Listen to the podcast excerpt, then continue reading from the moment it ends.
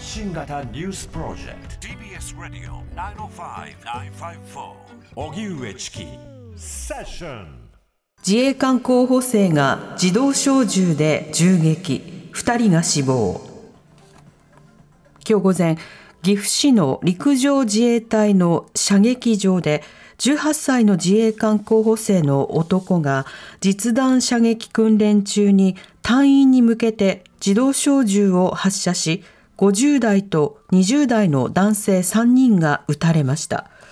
このうち2人が死亡1人が重傷です。男はその場で取り押さえられ岐阜県警が殺人未遂容疑で現行犯逮捕しました。この事件を受けて陸上自衛隊のトップ森下康則陸上幕僚長が記者会見し武器を扱う組織としてあってはならない。非常に重く受け止めていると述べました。その上で原因究明と再発防止に向け調査委員会を立ち上げる考えを明らかにしました。機密文書持ち出しトランプ前大統領が無罪主張。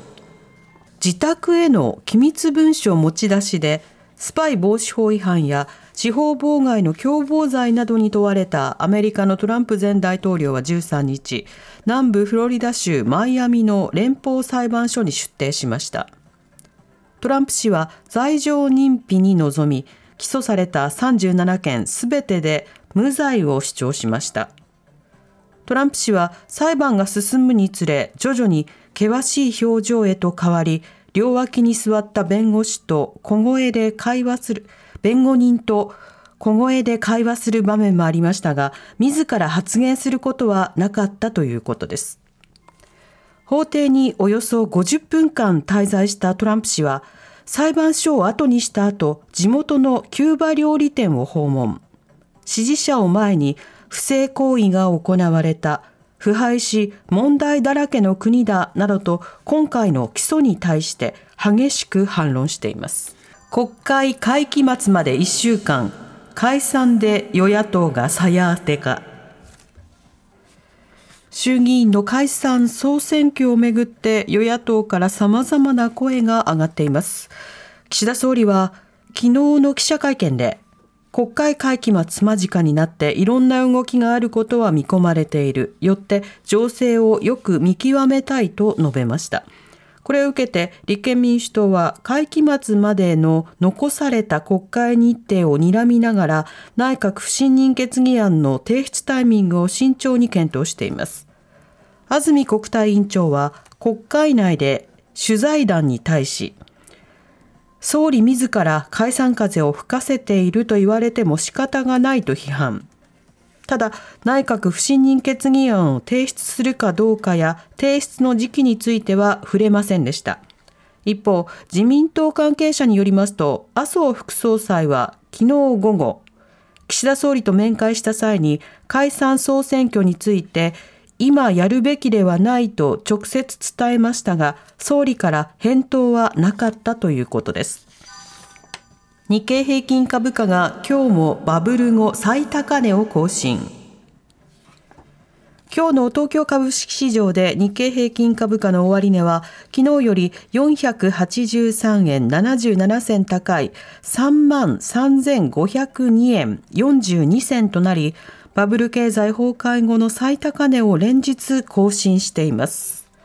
FRB 連邦準備制度理事会が利上げを見送るとの観測が強まり景気の先行きへの警戒感が和らいで買い注文が増えましたまた前日の会見で岸田総理が衆議院解散について明確に否定せず解散の可能性が高まったとの見方も支えとなりました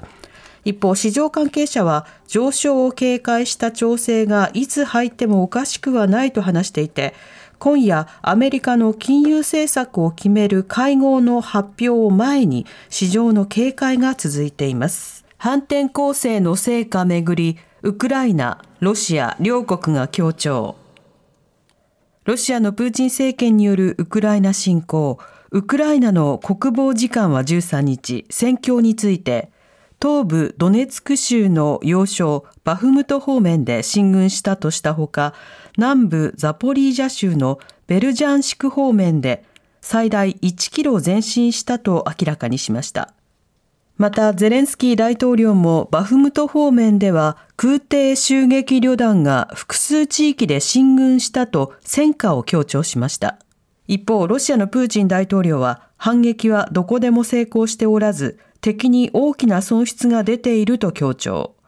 さらに、ウクライナ側は欧米から供与された軍用車両の25%から30%を失っていて、人的損失はロシアの10倍に上るとし、ロシア軍側が撃退を続けていると主張しました。新潟県糸魚川にある化学工場内で爆発、1人死亡。今日午前9時半ごろ、新潟県糸魚川市の化学メーカー、電化の工場で、小爆発が起き、怪我人が出ていると119番がありました。電化の協力会社の社員で、プラント内で配管の切断作業に当たっていた渡辺千治さん56歳が爆発に巻き込まれ、心肺停止の状態で搬送されましたが、死亡が確認されました。一緒に作業をしていた40代と30代の男性は軽傷だということで、新潟県警が詳しい状況を調べています。TBS